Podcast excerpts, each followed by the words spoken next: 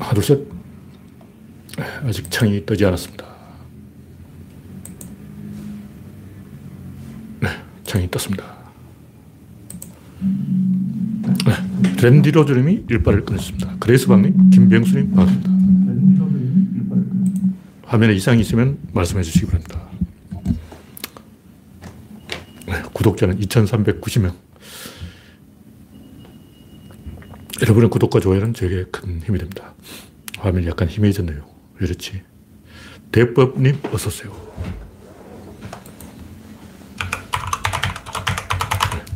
글쎄 32분이 됐습니다. 오렌지님, 반갑습니다.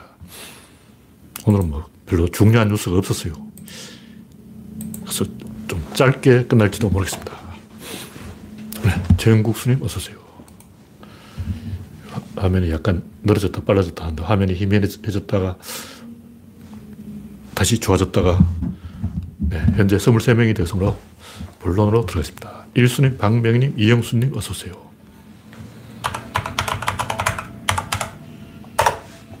네, 구한호님 반갑습니다. 현재 22명 시청 중입니다. 네, 첫 번째 곡지는 진실을 말하는 사람이 오마이에 등장했습니다. 별게는 아니고 제가 이 노태우 하면 공안정국이고 공안정국 하면 분신정국이고 분신정국 하면 백골단이고 범죄와의 전쟁은 이 공안정국에서 도망치려고 속임수를 쓴 거예요. 꼼수죠. 이름만 거창하게 뭐 범죄와의 전쟁. 이 박철원이 지어낸 거예요. 근데 이런 걸 하나도 언론이 비판을 안 하고 뭐 했는지 모르죠. 제가 한계를 안 보기 때문에. 그러나 다음 초기화면에는 없더라. 뭐 그런 얘기죠. 네, 박영진님, 아임슈타인님 반갑습니다. 그랬더니 오늘은 그래도 백골단 출신이 양심 선언을 했어요. 그 당시에 이미 양심 선언을 했는데 그래서 이 백골단이 얼마나 악랄하게 국민을 압살했는지 지난번에 다 이야기했지만 전국의 모든 대학가에서 광주 사진전이 열려서 국민들이 충격을 받아가지고 집단적으로 이 우울증에 걸린 거예요. 대한민국 국민 전체가 세월호 빠졌을 때하고 똑같아요. 집단적 우울증에 걸린 거예요. 대한민국 국민 전체 평균 수명이 5년 짧아졌어. 이걸 사람 한 명 당으로 계산하면 몇 명 죽인 거야. 노태우, 김영삼이 둘이 합작으로 10만 명을 죽인 거야. 10만 명을 죽인 거야. 어, 내 수명도 좀 짧아서 이 흰머리 봐. 이거 다 이 김영삼하고 노태우 때문이야. 백골단 내 뒤통수 세 방 때렸어. 어휴. 네. 그래요님, 아인슈타인님, 반갑습니다. 이런 걸 이제 우리가 잊어버리면 안 돼요. 뭐 노태우에 대해서 사람들이 너무 그냥 물태우라 그러고 만만하게 보는데 어, 국민들이 다 같이 고통을 겪었고 전두환의 범죄는 다 노태우가 사주한 걸 봐야 돼. 전두환 돌대가리인데 돌대가리 쿠데타할 능력도 안 돼. 노태우가 코치를 해주니까 전두환이 그런 짓을 한 거예요. 근데 전두환은 왜 사죄를 안 하냐? 자기가 한 게 아니거든. 시킨 대로 했을 뿐이니까 결과가 그렇게 된 거야. 그래서 사죄할 마음도 없는 거예요. 노태우는 지가 저질렀기 때문에 사죄를 하는 거야. 사실은 내가 주범이지롱 하고. 근데 우리가 이 전두환이나 노태우나 이 개인을 비판하는 게 아니고 역사의 큰 방향을 올바로 잡으려면 이런 것에 대해서 굉장히 진지하게 이야기해야 돼요. 노재봉인가 뭐 이상한 사람이 그때 대한민국이 이 문맹이 80%고 글자 아는 사람이 20%밖에 안 됐어. 군인들이 장악하는 게 자연스러운 현실이 아닌가 이렇게 말하는 거예요. 그 맞아요. 자연스러운 거야. 그 자연스럽게 이제 우리가 학력이 높아졌으니까 조져야죠. 자연스럽게 쿠데타를 하니까 자연스럽게 조져야 되는 거예요. 이 사람들 이런 걸 헷갈린다고. 자연스럽게 쿠데타를 했으니까 자연스럽게 어, 용서해야 되는 게 아니야. 이거 미친 거예요, 미친 거. 일본 놈들도 그 한일 합방 그 과정을 보면 그냥 자연스러워요.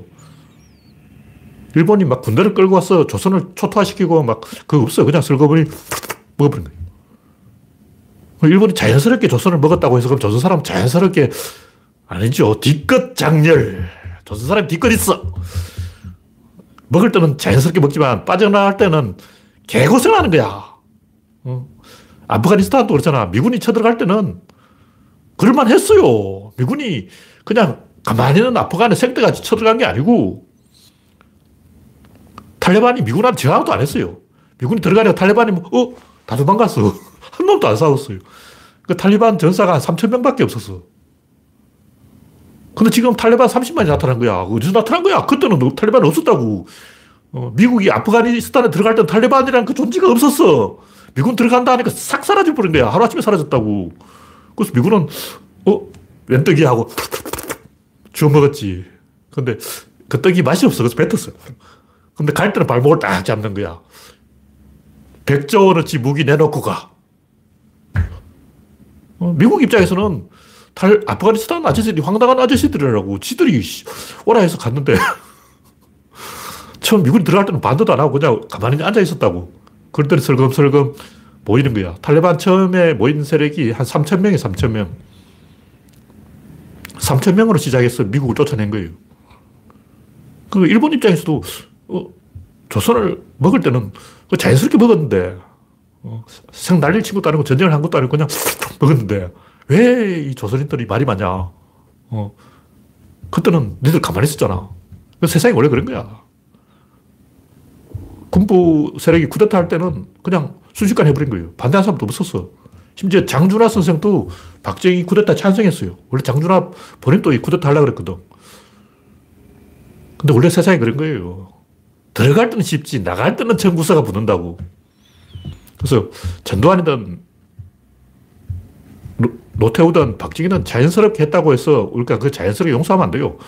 자연스럽게 들어왔지만 박살을 내놔야 돼. 요절을 내놔야 돼. 어, 도둑놈도 들어올 땐 자연스럽게 들어와. 그러나 경, 나갈 때는 경찰서로 서그랑을 차는 거지. 어. 도둑놈이 딱 보니까 문단속도 안 해놓고, 어? 대문도 안 잠겨 있어. 그리고 자연스럽게 들어간 거야. 그 자연스럽게 들어갔다고 해서 그게, 어, 깜빵을 안 가냐고. 자연스럽게 들어갔으니까 자연스럽게 깜빵을 가는 거죠. 이, 어떤 면에서 보면 히틀러도 그렇고, 일본도 그렇고, 제국주의도 그렇고, 공산주의도 그렇고, 다 그 상황이 그럴만해서 그렇게 된 거예요. 일단 1945년 해방 직후에는 우리나라에 글자하는 지식은 전부 공산당이었어, 공산당. 그 상황이 그랬다고, 그 당시. 그 당시 토지개혁을 해야 되기 때문에 사람들이 토지개혁하면 아마 공산당들이 토지개혁을 잘하겠지 이러고 다 공산주의를 한 거예요. 근데 상황이 또 순식간에 바뀐 거야. 결과적으로 이렇게 된 거라고. 그걸 가지고 막 뭐 빨갱이다 뭐 이런 개소리하고 그런 거는 무식한 사람들 하는 얘기고 상황에 맞게 계속 우리가 대응을 해가는 거예요. 소를 잃어먹었더라도 외양간을 고쳐야 되고 군부한테 민주주의를 뺏겼더라도 다시 찾아야 되고 찾은 다음에 다시 그런 일이 일어나지 못하게 대못을 박아내야 되는 거예요. 그래서 전두환 대가박에 대못 한 개 받고 노태우 대가박에 한 개 받고 이명박근혜 다이 어, 대못을 한 개씩 받아서 다시 좀비들이 부활하지 못하게 요절을 내놔야 돼요. 그게 세상 돌아가는 이치라고. 종소고금에 다 그랬어. 다른 나라도 다 그래. 뭐 노르웨이나 뭐 이쪽을 보면 그 어, 네덜란드 이런 데 보면 독일군이 들어올 때는 2차 대전 그래 막 환영하고 만세 불러놓고 어, 뒤늦게 막 독일이 물, 물러갈 때는 막 레지스탕스 한다고 막 꼴값 떨더니 영화를 딱 찍어서 어, 저, 어, 네덜란드 영화 한 편 보니까 자기들이 막 독일군하고 싸운 것처럼 해놨더라고. 어, 양사반 놈들 하자. 그 사람도 솔직하게 말하면 독일군 들어올 때 다 만세 불렀던 사람들이에요. 근데 독일군 물러갈 때는 갑자기 독일군 뒤통수에 돌을 던지고 막 그러다가 독일군한테 두 방 맞고 막 영화 찍어서 감동의 도가니 와, 우리 네덜란드에 이렇게 독일인이 항쟁을 했어. 저 나쁜 독일놈 새끼 하고 막 웃기고 자빠졌어. 세상이 원래 그런 거예요. 그걸 우리는 그 시대에 맞게 할 일을 하는 거예요. 그 사람들은 쿠데타를 했고 우리는 이제 우리한테 주도권이 왔으니까 조질 것을 조지는 거예요. 그게 춘추필법이고 공자의 말씀이고 역사의 법칙이라는 거죠.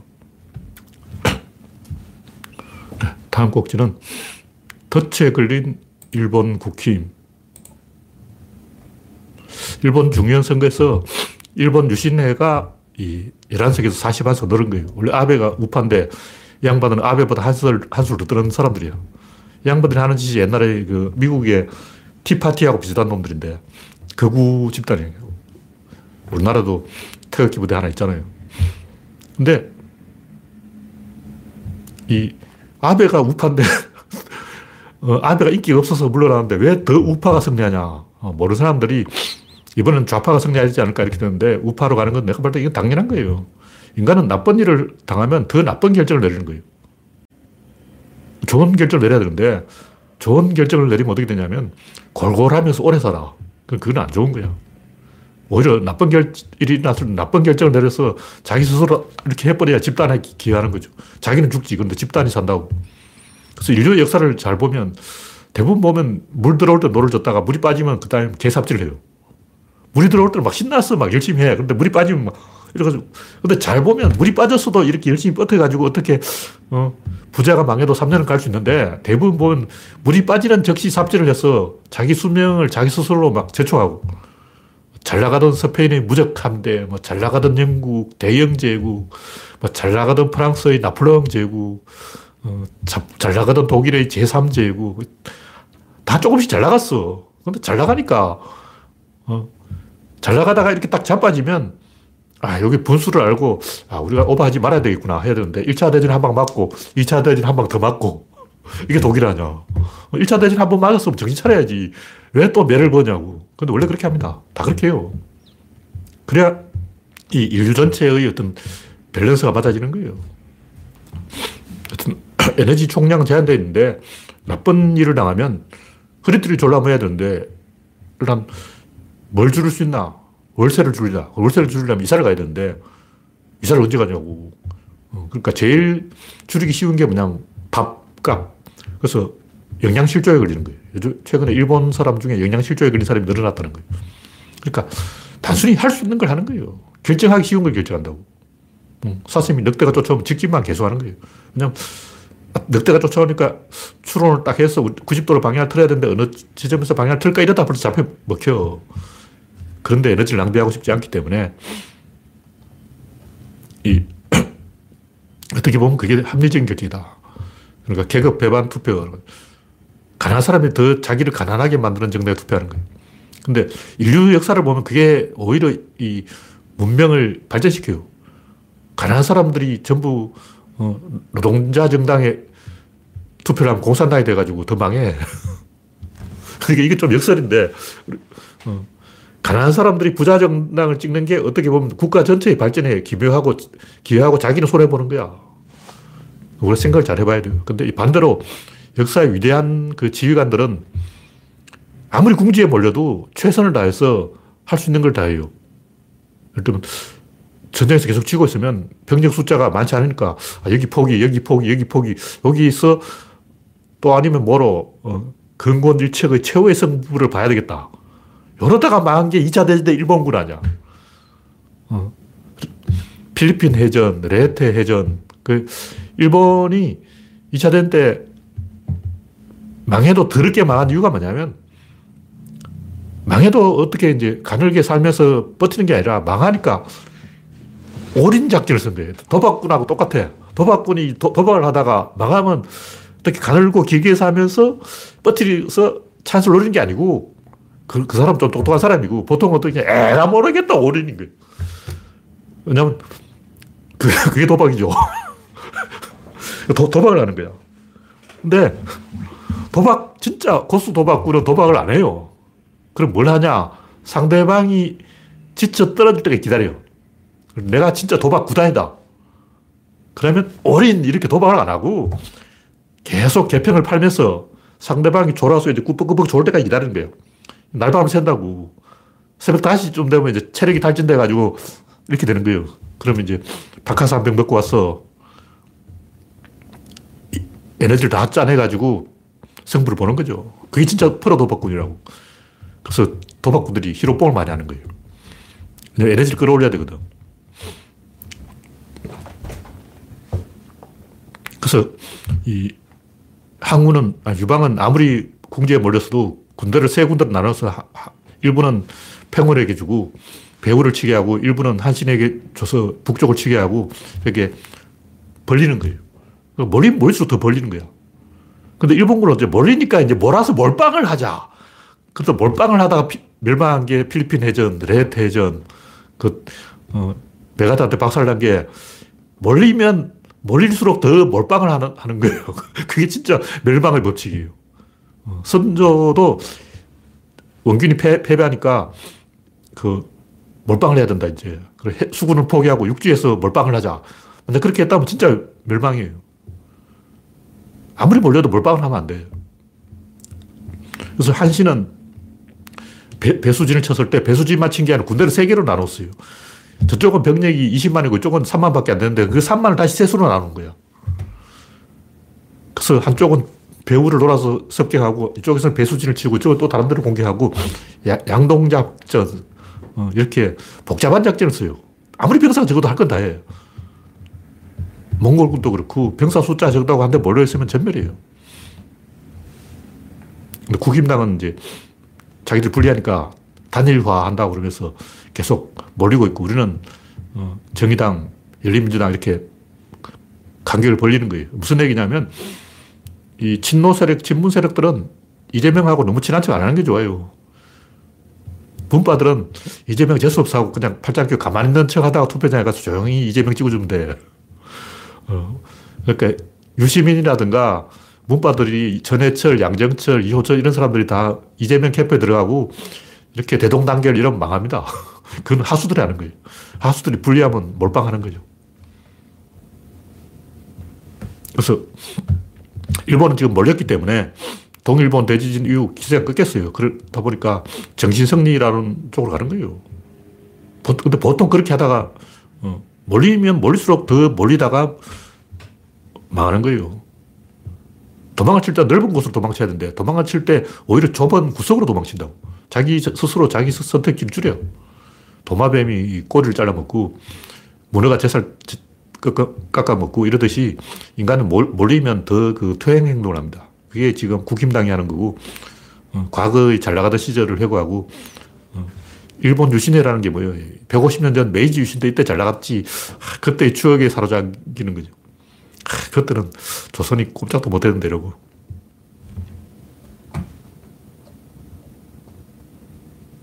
근데 이런 이 퇴행 행동이 자기들한테 손해인데 인류 전체에는 기여하는 거예요. 왜냐하면 국힘당이 뻘짓을 한 게 국힘당 자기한테 손해인데 대한민국 전체에는 그 이득이라고. 막 국힘당이 진짜 어, 절치부심, 와신 상담 그렇게 했다면 개혁을 했다면 이준석을 왜 뽑았겠냐고. 자기들이 와신 상담하고 절치부심 한다고 이준석을 뽑아놓은 거 아니야. 근데 안 했잖아. 그래놓고 어, 윤석열 같은 외부인을 기용한 거예요. 자기 스스로 계획을 안 한 거야. 로, 로또로 산 거예요. 그러니까 이준석을 뽑은 것은 와신 상담한다는 건데 실제로는 행운에 기대고 로또 복권을 산 거죠. 네, 정도로 얘기하고 인간은 궁지에 몰리면 더욱 자기한테 불리하는 퇴행 행동을 하는데 그게 자기한테 손해되지만 인류 전체로 보면 플러스가 된다. 그러나 위대한 지휘관들은 아무리 궁지에 몰려도 절대 그런 퇴행 행동을 안 해요. 이순신 같은 사람들은 아무리 궁지에 몰려도 어, 뒤에 그 명량 해전에서도 이순신 혼자 싸운 거예요. 일부러 뒤에 병풍을 친 거라고. 그때 이 기록에는 다른 장수들이 이 이순신이 불렀는데도 안 왔다 그러는데 제가 볼 때는 다른 지휘관들은 이 물때가 바뀌기를 기다리고 있었던 거예요. 근데 초반에는 이순신 장군이 앞에서 혼자 막고 있고 물때가 막을 바뀔 때까지 한 3시간 동안 혼자 싸웠어요. 그 뒤에 이 작은 어선들까지 동원해서 어선 40척으로 병풍을 쳤다고. 외군들 입장에서 보면 앞에 전선 한 척이 있고 그걸 믿기죠. 그 이순신이 자기 스스로 대장소를 믿기로 선 거죠. 그 뒤에 또 12척이 있고 그 밑에 또 이역추 101척이 있고 그 옆에 또 포작선이 30척이 있고 이러니까 아, 조선군이 만만치 않구나 싶어서 어, 도망친 거죠. 근데 그렇게 하는 거예요. 그냥 초반부터 몰빵하는 것은 굉장히 어리석은 거예요. 그 명량해줘 보면 굴대를 잘 이용해서 단계적으로 공격한 거예요. 무작정 오래 이게 아니라는 거죠.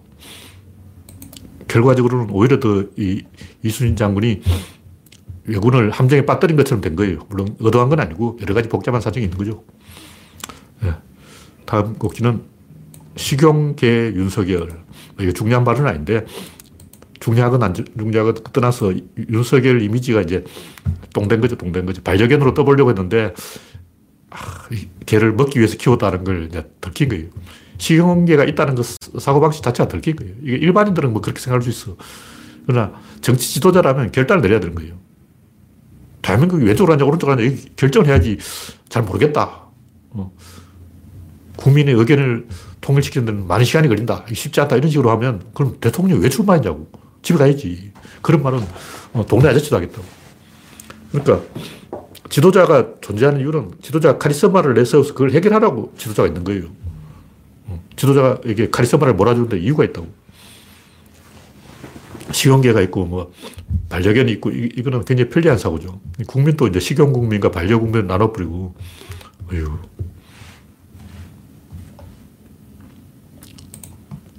어쨌든 윤석열 입장에서는 이건 단순한 말실수다. 이렇게 말하겠지만 국민 입장에서는 윤석열이 되면 우리나라의 그 어떤 지식인도 협조하지 않는다. 이게 이미 덜, 덜 나버린 거예요. 이런 식으로 행동한 사람한테는 수준 낮은 사람한테는 기분 나빠서 절대 협조를 안 해요. 그러니까 정권이 안 돌아가는 거지. 그럼 어떻게 되냐. 박근혜처럼, 어, 문고리 정치를 하는 거예요. 네. 다음 곡지는 정치판 뚜쟁이들. 김종인이 또 나와서 개소리하고, 안철수 또 나와서 개소리하고, 어, 조중동, 뭐, 얼떨 뉴스들이 다 나와가지고, 뭐, 단일화를 한다, 뭘 한다, 이럴수록, 그런 짓을 할수록 국민 입장에서는, 음, 민주주의를 훼손하는 거예요. 국민이 주인인데 지들끼리 뒤에서 거래를 해가지고 어. 안철수는 또 웃긴 게 중간 평가를 해서 50%의 못 미쳐 물러난다. 이거 노태우 공장을 뺏긴 거예요. 노태우 죽었다고 바로 노태우 공장을 훔쳐먹고 노태우가 중간 평가 했냐고 참 웃기고 자빠졌어. 이런 짓을 하는 것은 안철수는 자기 지지율이 한 5% 만들어가지고 이걸 가지고 거래를 하겠다는 거예요. 팔아먹겠다는 거죠. 국민을 팔아먹는 거예요. 이런 자들을 응징하는 게 민주주의 발전이라는 거죠. 외곽 세력 동원, 무차별 정의, 빼오기 정치, 이런 게 정치 허무주의를 불러일으킨다. 뭐 그런 얘기예요. 다음 곡지는 가난해진 일본. 일본은 물가가 내려가고 월급도 내려가고 전부 다 내려갔다는데 그래서 일부 품목에서 한일 가격 역전이 일어났다는 거예요. 그래서 이제 코로나 끝나면 한국산이 일본으로 여행을 많이 가겠네. 일본 물가가 사졌으니까. 근데 일본이 가난해진 이유는 다른 이유가 있는 게 아니고 산업을 너무 외부로 빼돌려서 그런 거예요. 앵고 때문에 동남아로 공장을 다 옮겨버렸어. 그러니까 이 월급 줄 일이 없지. 그러니까 월급을 안 주니까 원래 이 서비스업 이런 거는 임금이 안 올라가요. 그래서 일본이 앞으로 여행으로 먹고 사는 나라가 되어버렸는데 제가 옛날부터 이야기했지만 여행이 이 경기를 부양하고 경제를 발전시키는 굉장히 도움이 되는데 여행에 몰빵하면 망합니다. 여행에 몰빵해서 안 망한 나라가 없어요. 그러니까 관광업을 발전시켜야 하는데 이게 이제 괜히 골치 아픈 산업이라는 거죠. 경제 위기가 오면 제일 먼저 타격받는 게 관광업이에요. 그래서 그리스 같이 관광으로 밥 먹고 살다가 망하는 나라가 한둘이 아니에요. 유럽의 남쪽 나라들이 못 사는 이유 중에 하나가 너무 관광에 몰빵해서 그런 거예요. 호텔 하나 지어놓고 그다음에 할 게 없어. 그렇게 되면 이제 관광업이 저임금으로 버티는 업종이기 때문에 일본이 점점 이제 관광으로 먹고 살다가 망할 거예요. 우리는 일본을 이 따라가면 안 되고 공장을 너무 외부, 외부로 빼면 안 돼요. 그러니까 제가 옛날에 뭐 여러 번 얘기했지만 우리나라가 그 물류와 조선업, 철가, 제철, 자동차 이런 건 절대 포기하면 안 된다. 이런 얘기를 이런 걸 외국으로 중국으로 동남아로 빼버리면 일본처럼 돼버려요. 그럼 나중에 호경기가 왔을 때도 못 찾아먹는다고. 근데 제가 그 우리나라가 이 기관 산업을 외국으로 빼면 안 된다고 이야기한 거는 다른 이유가 있었던 게 아니고 일본이 그걸 빼기 때문에 우리한테 찬스가 왔어. 빅딜하고 비슷한 건데 빅딜에서 어떤 기업이 타겟이 돼서 넘어가면 다른 기업한테는 그게 굉장히 좋은 소식인 거예요. 그러니까 한 놈이 죽었으니까 다른 놈이, 두 번째는 다른 놈이 죽는 게 아니고 한놈 죽었으니까 다른 놈이 사는 거죠. 뭐냐면 일본이 동남아로 공장을 뺐으니까 우리는 그걸 먹어야 되는 거야. 반대로 생각했는데. 근데 이런 얘기를 하는 이유가 뭐냐면 그 당시 조중동이 너무 개소를 해가지고 조중동이 일본이 동남아로 공장을 옮기니까 우리도 동남아로 공장을 옮기고 산을 포기해야 된다. 일본 해운이 망하니까 우리도 해운 포기. 일본이 조선업 망하니까 우리도 조선업 포기. 일본 철강 망하니까 우리도 포항제철 포기. 이런 개소를 하고 있는 거예요. 반대로 생각하지. 일본이 망하니까 우리가 그걸 먹어야지. 참, 띠란 놈들한테요. 좀 이, 생각을, 역지사지로 생각을 해봐야지. 근데 우리는 이런 이 반도체, 자동차, 조선, 철강, 해운 요 핵심 산업을 꽉 쥐고 있으면 절대 일본, 일본처럼은 안 됩니다. 네, 다음 곡기는 일진여 설거지론. 어제 뭐 설거지론이라는 게 있다는데 무슨 얘기인지 잘 모르겠어요. 하여튼 뭐 있다는데 설거지론이라는 게 뭐냐면 이 날라리 여자가 명문대 출신하고 결혼을 했는데 그 날라리 여자의 동생이 매행이 걱정된다. 뭐 이런 개소리를 하고 있다. 뭐 이런 얘기 흔한 거죠. 인터넷에 그런 얘기 흔해. 근데 제가 하고 싶은 얘기는 뭐냐면 원래 이런 비정상적인 결혼이 정상적인 결혼이에요. 원래부터 그랬어. 어. 여자는 나쁜 남자하고 결혼하고 남자는 나쁜 여자하고 결혼하고 이 언밸런스가 밸런스인 거예요. 만약 밸런스가 잘 맞다면 어떻게 돼? 밸런스가 잘 맞다면 합리적인 결혼하겠죠. 제일 합리적으로 결혼한 사람이 누구냐? 제갈량인데 얼굴은 절대 안 보고 똑똑하고 돈 많은 여자하고 결혼한 거예요. 그 제갈량은 잘 먹고 잘 살았는데 왜 그러냐? 그때는 첩이 있던 시대이기 때문에 어, 연애는 첩하고 하면 되거든. 근데 이런 식으로 얍삽하게 생각하면 안 돼요. 합리적으로 생각하면 결혼 안 하는 게 최고죠. 근데 합리적으로 생각하면 안 되고 다 미쳐가지고 결혼을 해야 된다고.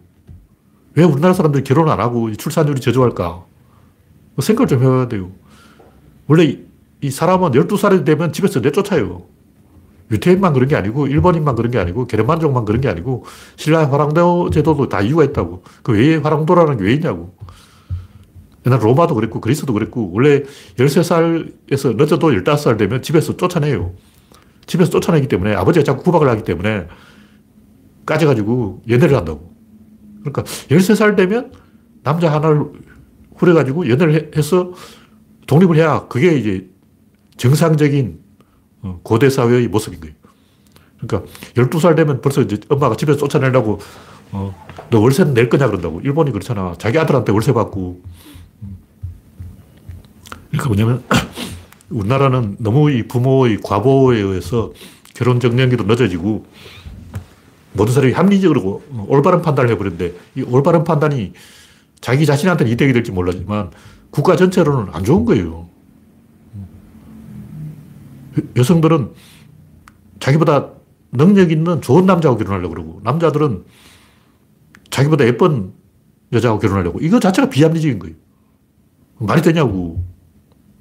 여자들은 능력 있는 여자들은 좀 띠란 남자들, 어, 마당쇠, 어, 말잘 듣는 하인, 어, 셔터맨, 가방들이 이런 힘센 그 반일 잘하는 사람하고 결혼하고 남자는 똑똑한 여자하고 결혼해야지. 왜 이 뭔가 이 결혼 시장이 뭐가 이 비합리적으로 만들어졌냐. 근데 인간이 본능이 원래 그런 거예요. 비합리적인 게 합리적인 거예요. 그래서 이 젊었을 때 여러 남자를 사귀어봐야 그 남자의 본성을 알아서 어떤 남자가 좋은 남자다. 아는 거예요. 이 스토리에 대해서 제 결론이 뭐냐면 이 여성이 일진을 하고 이 날라리 짓을 하면서 여러 남자를 겪어봐서 좋은 남자를 찾는 방법을 알아낸 거예요.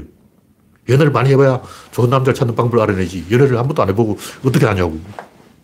그래서 연애를 한 번도 안 하고 그냥 공부만 하다가 좋은 남자 만나서 결혼하겠다. 이게 이제 미덕이다 하는 게 내가 볼 때 이거는 조선시대 가부장적인 어, 봉건 사상이야. 요즘 같은 현대사회에서는 그냥 어, 끌리면 결혼해야지. 뭐 스펙 따지고 뭐 일진이 못했고 어, 과거에 뭘 해서 못했다는 거야. 어, 그게 무슨 상관이야. 결혼할 때는 그냥 연애에 미쳐가지고 어, 눈에 콩깍지가 끼어서 결혼해야지. 다 계산을 해보고, 이 여자가, 내가 명문대 나왔는데 여자도 명문대 나왔고, 내가 10억인데 여자도 10억인데, 이거 따져서 결혼하는 거는 비겁한 거예요. 뭐. 인간이 아니야. 그냥 콩깍지 씌워야 돼. 그래야 세상이 돌아간다고. 안 그러면 합리적인 결혼을 하면 다 제갈량처럼 얍삽하게 행동하면 계급이 발생해서 부자는 부자끼리, 빈자는 빈자끼리 어, 나라가 망하는 거예요. 완전히 다른 사회가 돼버린다고. 그래서 이 인간의 본성을 생각하면 너무 이, 어, 그런 말을 하지 말고 중학생, 중학교 한 2학년쯤 되면 벌써 연애를 해야 돼요. 그게 좋은 사회라고. 우리나라는 대학교 가서 연애하는 것도 막 엄마가 말리고 그런데 이건 잘못된 거예요. 인간, 인류의 그 유전자하고 안 맞아. 원래 인간은 그렇게 태어난 동물이 아니에요. 13살 되면 집에서 쫓아낸다고. 13살 됐는데 아직 연애를 못 해봤다. 문제가 있는 거예요. 나도, 나는 30살 때까지 연애를 못 해봤지만, 음, 나는 원래 문제 있는 사람이어서 그렇고, 여러분들은 일찍 일찍 어, 연애를 해야 된다. 그게 제 주장입니다.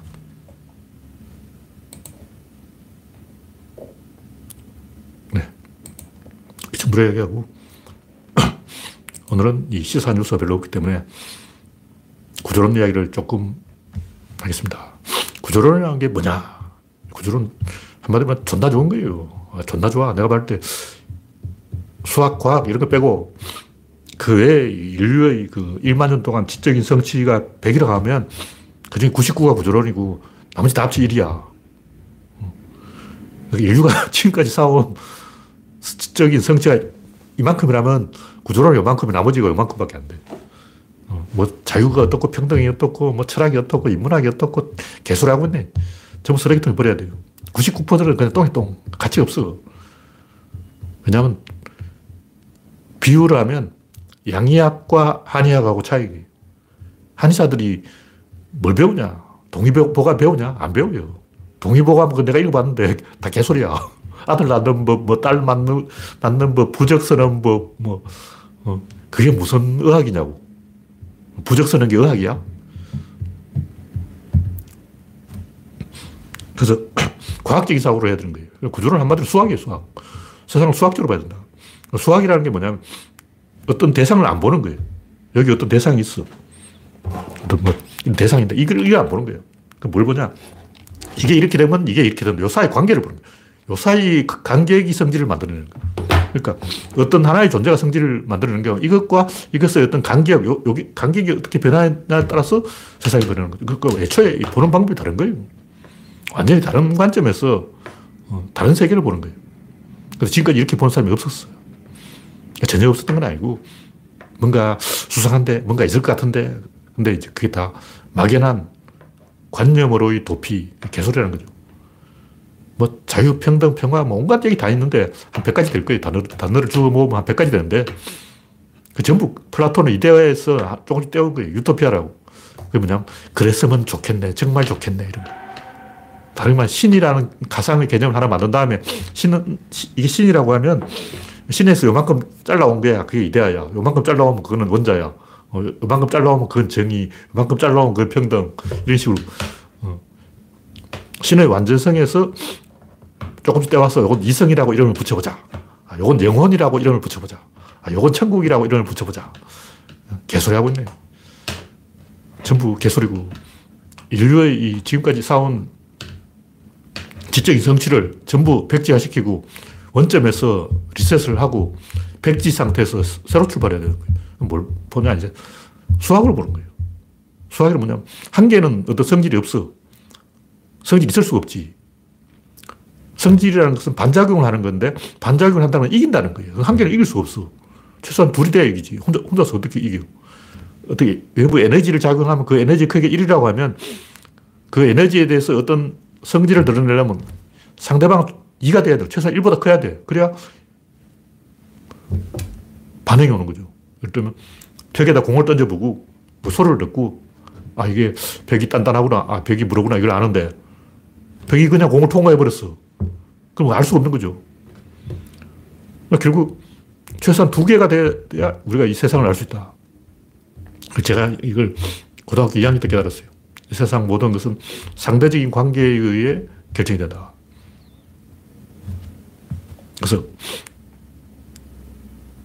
그럼 이 상대적인 관계를 어떻게 알 수 있는가? 이것도 한 개는 알 수가 없어요. 여러 개를 하나의 자료에 담아놓고 흔들어 버리면 이제 질서가 만들어져. 그 사람이 한 100명 있다. 질서가 없죠. 그럼 그걸 이제 선착순으로 돌리면 원심분리에 넣고 돌려버리면 질서가 만들어지는 거예요. 그러니까 원래 질서가 없는 상태에서 어떤 수학적 조건을 만들어서 질서를 도출할 수가 있다. 이게 구조론이에요. 그게 이제 지립자 힘 운동량이고 시스템, 메커니즘, structure, 액션 코드, 뭐, 제가 이, 제가 구조론 용어 사전으로 이 단어를 한 100개 가까이 정리를 해놨어요. 카페 구조어 사전이라고 했는데 용어를 다 모아놨는데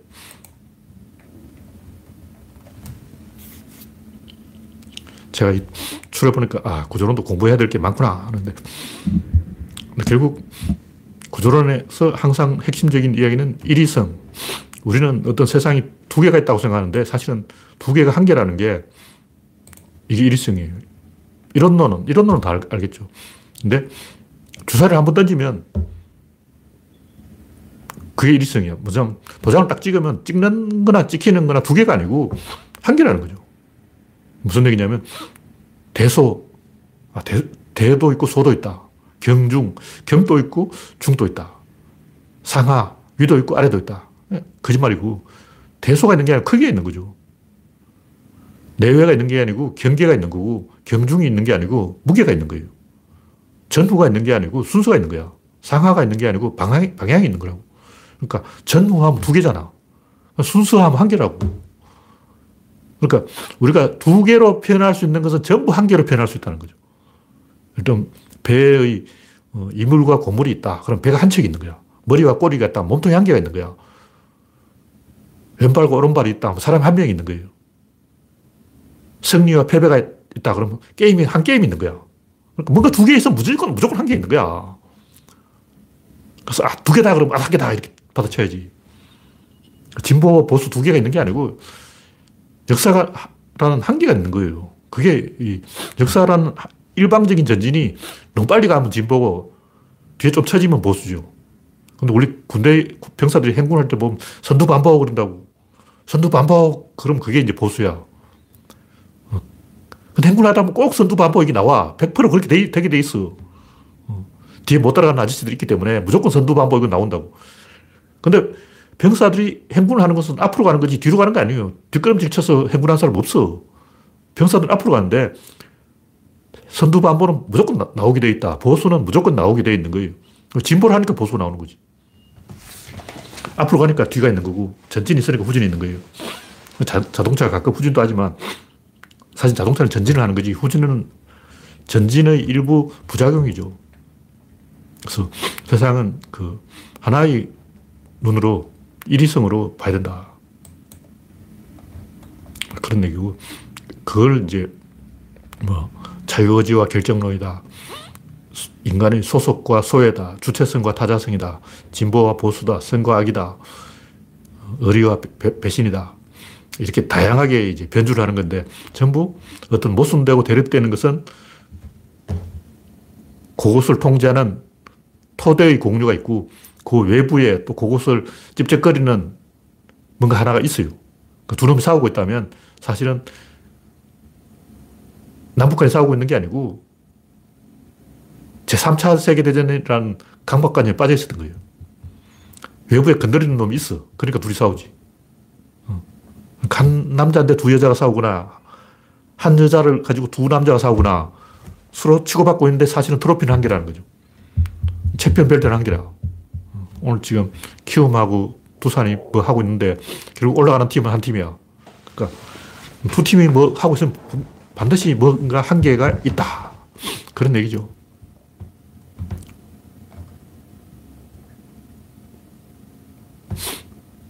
네. 상생, 상극도 두 개가 아니고 이게 한 개입니다. 상생이 있고 상극이 있고 두 개구나. 아니에요. 한 개가 있는 거예요. 하나의 진보를 어, 가지고 뭐 상생이라고 하고 상극이라고 그걸 알면 구조론을 다 하는 것이다. 오늘은 뭐 대충 정치 이야기 짧게 끝나기 때문에 이 정도로 하고 마쳐야 되겠습니다. 네. 현재 93명이 시청 중입니다. 네. 참여해주신 93명 여러분 수고하셨습니다. 감사합니다.